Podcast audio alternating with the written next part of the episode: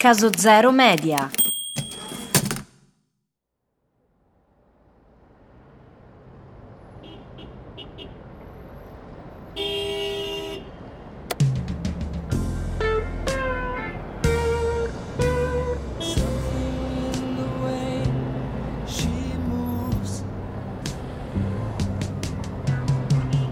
Attracts me like no other 10 aprile 1970. Il mondo si ferma. Di nuovo, come qualche anno prima, per un istante, stavolta impercettibile. Stavolta veramente pochi secondi, massimo minuti, ma comunque ancora una volta il mondo si ferma. Forse nessuno lo ha notato. Le macchine viaggiano regolarmente, la gente corre al lavoro e gli studenti camminano per non mancare il doveroso appuntamento con la lezione o l'interrogazione, come sempre. Eppure, eppure, mentre tutto accade, il mondo si è fermato. Quel 10 aprile, per un attimo, una frazione infinitesimale. Ma tanto è bastato. I Beatles, anzi Paul McCartney, ha annunciato il loro ufficiale scioglimento.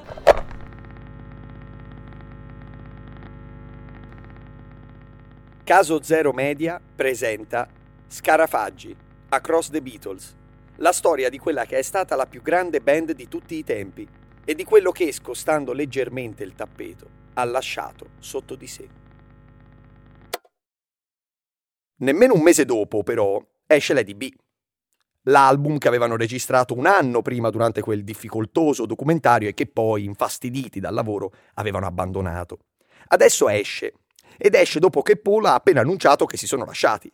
E allora tutti pensano sia stato uno scherzo, l'ennesimo colpo di teatro, magari orchestrato dal solito Lennon. No, stavolta niente di tutto ciò, perché sì, sì, è tutto vero. È solo un album postumo, un ultimo regalo di un gruppo che dopo dieci anni si scioglie, non esiste più. Smette di rincorrere la storia, quella con la S maiuscola, ok? Perché tanto poi gira che ti rigira, non la acciuffi mai, e allora che se ne vada a quel paese insieme ai Beatles. È finita davvero. È finita e basta, e il mondo, scioccato, si ferma.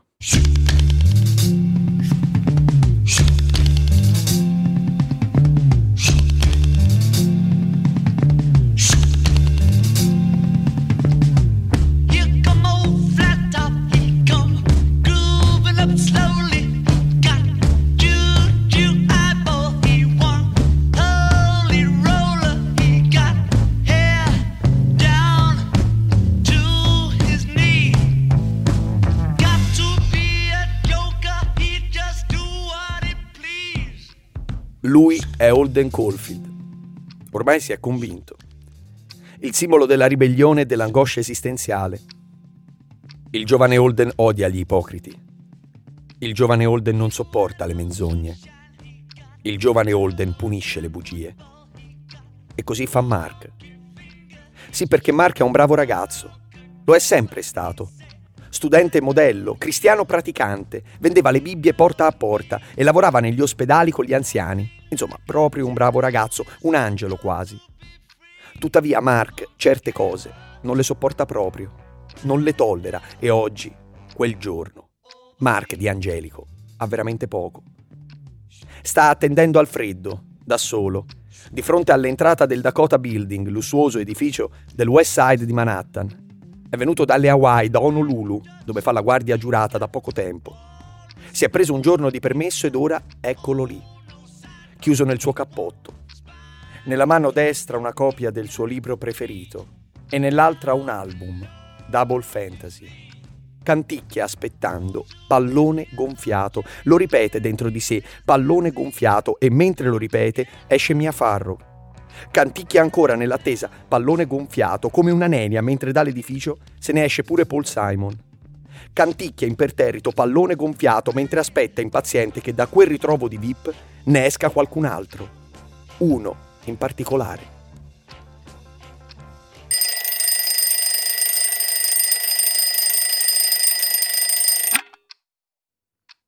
È l'8 dicembre 1980. Un'altra giornata come tante altre. Forse un giorno in meno. Già, un giorno in meno. In quelle mattine è come se sentisse la morte sempre più vicino. Il primo pensiero, appena aperti gli occhi, è per i suoi gatti. Deve contare che ci siano tutti. Poi prepara la carne, il fegato, mentre mangiano liscia il loro pelo. A quel punto, e solo a quel punto, può pensare a se stesso. Si lava la faccia, si lava molto, deve essere tutto pulito, ossessivamente pulito. Si veste e si prepara per andare in studio di registrazione. La moglie lo aspetta alla porta. Escono fuori mano nella mano e lo vedono. Un po' scocciati perché di prima mattina trovare fuori dalla porta di casa il solito ammiratore che vuole l'autografo non crede di meritarlo e invece ogni giorno ce n'è sempre qualcuno e anche oggi uno nuovo. Sembra non finiscano mai. Incredibile. Cerca di fare l'espressione più gentile ed educata del mondo, si avvicina, firma il disco e chiede È tutto ciò che vuoi? Dall'altra parte il silenzio. È un'espressione vuota, quasi ebete. È veramente questo tutto ciò che vuoi? L'ebete dice sì e balbettando lo ringrazia. Evidentemente è davvero tutto ciò che vuole. Lo saluta, sale sulla limousine e parte al lavoro. Mark guarda l'autografo. Lo ammira. Ha avuto ciò che voleva? No, forse no. C'è ancora qualcosa. Sente il peso della sua vera missione nella tasca del cappotto e non è solo la sua pancia, per quanto ne abbia anche troppa. È una canna corta, una calibro 38. Carica. Non sa quando tornerà, ma può aspettare. Pallone gonfiato, continua a ripetere. Pallone gonfiato.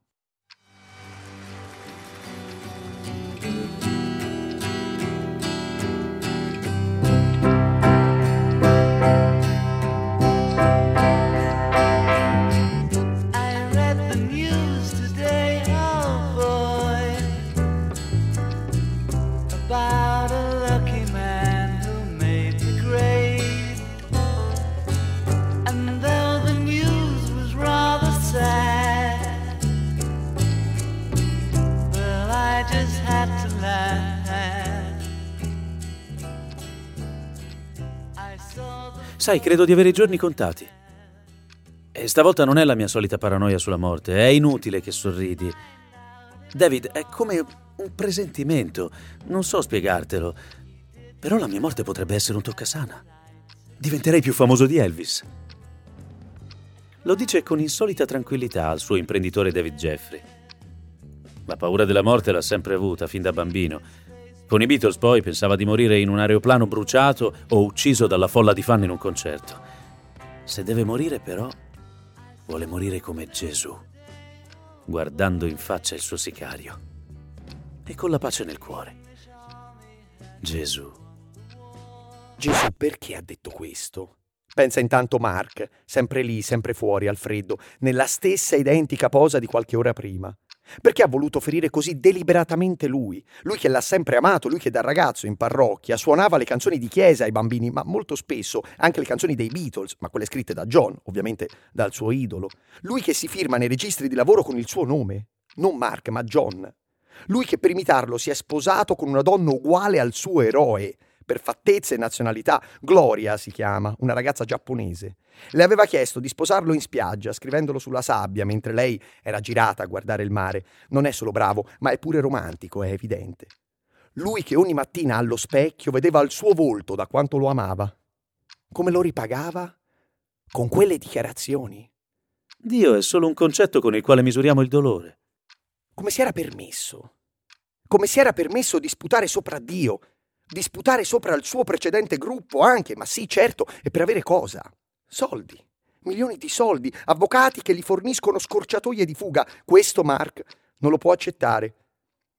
Lui che fa l'eroe umanitario, poi che fa? Vive in uno degli hotel più ricchi di New York, viaggia in limousine e compra pellicce. Dov'è finito l'eroe che andava contro le guerre, quello che si preoccupava dei problemi della gente? Chi si crede di essere? Adesso Mark non ama più Lennon, no, adesso lo odia e di più adesso vuole ucciderlo. Mark si è sempre dato da fare. da tutta una vita. Era pure andato in Libano per dare aiuti umanitari, salvo che poi laggiù la guerra era ripartita. E allora lo avevano fatto tornare di fretta negli Stati Uniti, per poi inviarlo a occuparsi dei rifugiati vietnamiti, soprattutto dei bambini, perché lui con i bambini ci sapeva stare benissimo. Un bravo ragazzo, un angelo, da sempre. Eppure, alla fine dei conti, che aveva ottenuto il bravo Mark, il buon Mark? Niente. Era sommerso da debiti, cambiali, bollette da pagare, contava i soldi come fossero diamanti, mentre l'altro, quello che la gente vede quasi come Gesù, e un po' ci assomiglia pure, ne ha tanti e ne vorrebbe ancora di più. A lui non bastano mai. Cosa fa il suo idolo per lui che un po' di quei soldi ne avrebbe anche bisogno? Dio è solo un concetto col quale misuriamo il nostro dolore. Questo fa, questo dice. Beh, per uno che portava le Bibbie porta a porta, sono parole insopportabili e di più inaccettabili. Come ha potuto dire una cosa simile? Come si è permesso di calunniare Dio, chi si crede di essere? E così comincia a odiarlo. E lo odia talmente tanto che Mark inizia a scrivere Imagine, come Lennon. Ma la sua Imagine è diversa. Inizia con un'altra strofa. Niente pace sulla terra, niente mondo senza guerra. La sua Imagine inizia con Immagina John Lennon morto. Sì, perché lui si crederà anche Gesù, e per qualcuno potrà anche esserlo, ma nei fatti lui è solo un uomo. Un uomo come tutti gli altri. E gli uomini si sa, prima o poi, muoiono.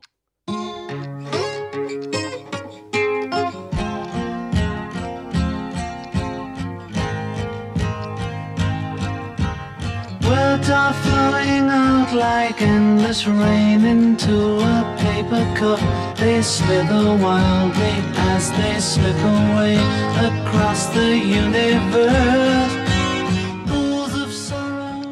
Il punto però è che John Lennon, un uomo come tutti gli altri, non lo era, no? E nemmeno si sente normale, anche perché lui pochi anni prima era stato messo sotto controllo dall'FBI.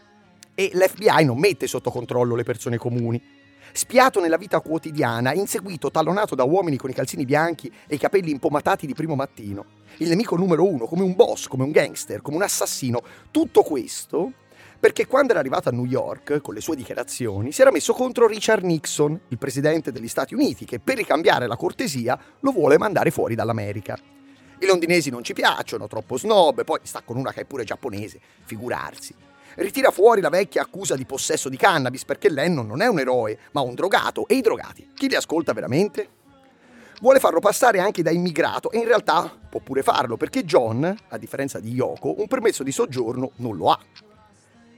Lennon in quel periodo, oltre che a manifestare contro la guerra in Vietnam, oltre che a auscultare gli alberi di Central Park, sì proprio con lo stetoscopio, ma senza camice, oltre che a farsi riprendere nudo a letto con la propria moglie per un giorno intero, tutte cose da sovversivo, da immigrato, da pericolo pubblico e infatti ha addosso, anche se non lo sa, l'FBI, sì, quelli con la valigetta in pelle e il cappello sulle 23, che hanno stilato su di lui pagine e pagine di fascicoli, sono più di 200 pare. Bene, oltre a tutto questo, aveva iniziato una serie di battaglie molto forti a favore del comunismo, comprese di posizioni a tratti estremiste, appoggiando pure personaggi pericolosi e avendo forte impatto sulla gioventù americana. Lo credono Gesù, eh, un po' lo è. Il governo si preoccupa, in realtà Nixon si preoccupa, per la cattiva pubblicità che di riflesso fa a lui. Perciò niente permesso, niente visto, se ne torni a Londra a sentire se sono in forma agli alberi di Hyde Park. Lennon però non molla, figuriamoci tramite il suo avvocato fa una raccolta di firme per appoggiarlo nella sua richiesta di questo benedetto permesso di soggiorno. Firmano in tanti. Tra le firme ci sono anche quelle di Stanley Kubrick e Andy Warhol. Lei non sa di poter vincere, ma non sa quanto durerà. Siamo nei primi anni 70. Poi però arriva un giornalista, una talpa, forse una spia, che nella notte si intrufola in certi uffici, uffici di solito chiusi, a doppia mandata, sprangati. Lui no, lui ci passa, come i topi passa quasi da sotto le porte nel buio e trova documenti importanti, compromettenti, di quelli che bruciano anche solo a toccarli, e scatterà il Watergate. A quel punto a Nixon, all'FBI, agli uomini in giacca appena stirata e cravatta annodata stretta, fregherà poco di Lennon e del suo stramaledetto permesso che avrà con una green card che gli permette di risiedere sul suolo americano, pur essendo cittadino inglese, e potrà tornare a fare la sua vita serenamente. Ecco, John Lennon è questo qua. E uno così non può definirsi normale. Per anni è stato Al Capone, seguito dagli intoccabili in persona negli angoli più bui della sua vita privata, sì, quelli con le bretelle al posto della cintura e la sigaretta accesa fra le dita. Ma adesso, da qualche mese, chissà perché, si sente una nullità. La giornata di lavoro intanto è finita. La coppia rientra nella limousine dopo una stancante giornata lavorativa. Lei, la moglie Yoko Ono, quella che non è alta e neanche bella, gli chiede se va tutto bene. Lui vorrebbe dirle che niente va bene. Vorrebbe dirle che da giorni non fa che pensare alla morte.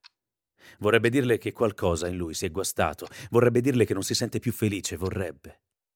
Ma si limita a dirle, a quella lì, che non è simpatica e non è gentile, ma per lui è la quintessenza del creato. Si limita a dirle un tutto ok che nei fatti non significa nulla. Preferisce mentire, sì. Come quando mamma gli chiedeva dove era stato e con chi e lui inventava. Mi stai dicendo la verità, Winston? Winston. Un tempo lui si faceva chiamare Winston. Non era lo sbruffone Lennon e nemmeno Gesù Cristo, ma solo Winston. Un tempo. Half of what I say is meaningless. But I say it just to reach you, Julia. Julia. Julia. Child. Holden Caulfield odia gli sbruffoni. E se li odia Holden, beh, li odia anche Mark. Fallo, Mark. Dicono le voci dentro di lui. Le voci che da tempo, molto tempo, hanno preso possesso della sua mente. Holden Caulfield aiuta i più deboli. E se Holden aiuta i più deboli, vuol dire che Mark può e deve uccidere i più forti. Fallo, Mark. Dice il popolo di cui lui è re. Lo hanno proclamato loro. Fallo, Mark. Dice il popolo di cui è anche presidente. Lo hanno eletto loro. Basta con le bugie di chi si crede più popolare e più seguito di chi non potrà mai raggiungere. Basta adesso. Holden Caulfield punisce i bugiardi e se li punisce Holden, così li punirà Mark. Fallo, Mark! Dicono le voci dentro la sua testa che da bravo ragazzo lo hanno reso così. Lo hanno reso quell'essere lì con una pistola in tasca. Lui che aiutava gli anziani in ospedale, cantava le canzoni in chiesa, portava le Bibbie porta a porta, chiedeva a una ragazza di sposarlo scrivendolo sulla sabbia. Lui adesso era diventato solo un tizio, quasi un barbone, buono a rovinare sempre tutto, compreso se stesso. Fallo, Mark! Le voci stavolta sono più forti perché ora li vede, anche lui, grazie ai suoi sudditi. I due sono tornati e stanno scendendo dalla loro limousine. Mark David Chapman non avrebbe mai voluto ucciderlo. Lui lo idolatrava. Ma certe cose non si possono perdonare e dall'amore a passare all'odio in certi casi è facile, come bere un bicchiere d'acqua. Potrebbe già sparare in quel momento. Fallo, Mark, no! No, non gli basta. Vuole qualcosa di più.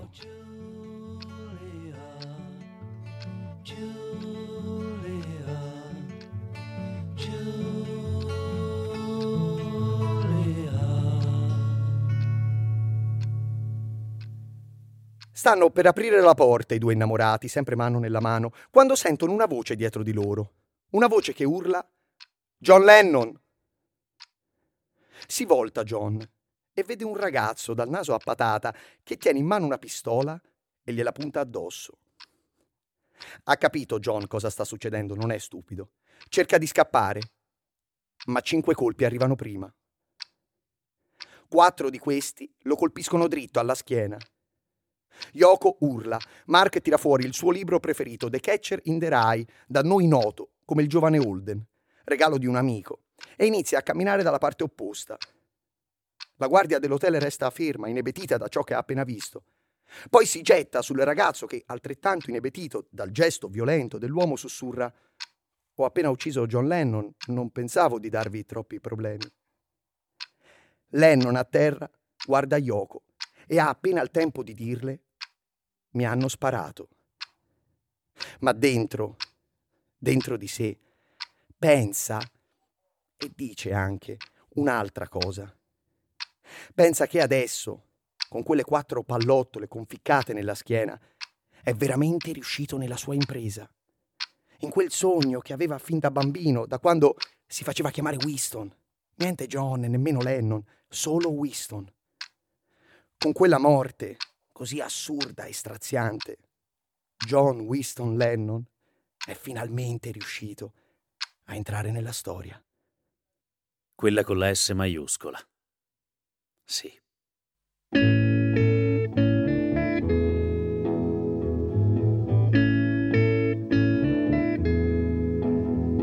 There are places I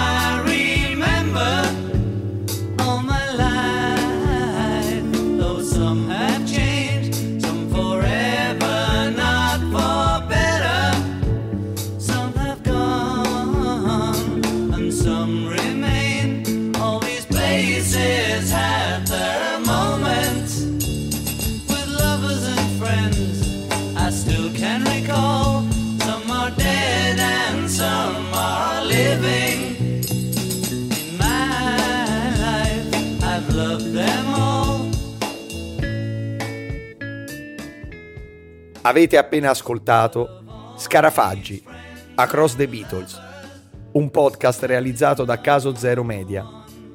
Testi e voce Eugenio Nocciolini. Sound design Andrea Casagni. Supervisione artistica Edoardo Orlandi. Si ringrazia per il montaggio Guido Zipoli. Si ringrazia per la voce Gabriele Giaffreda. Know I'll often stop and think about them.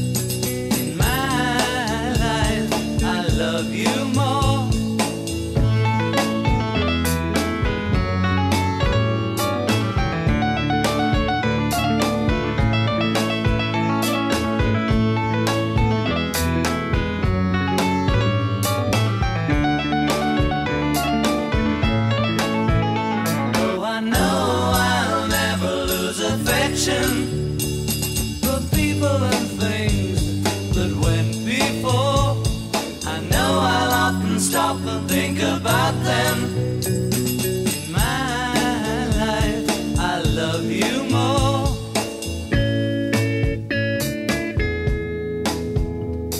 In my life, I love you more.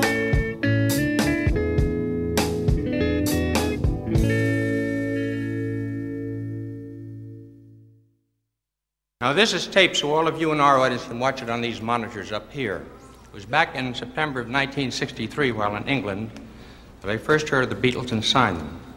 Now, ladies and gentlemen, here's a feature taped for us in England by Ringo Starr, Paul McCartney, John Lennon, and George Harrison.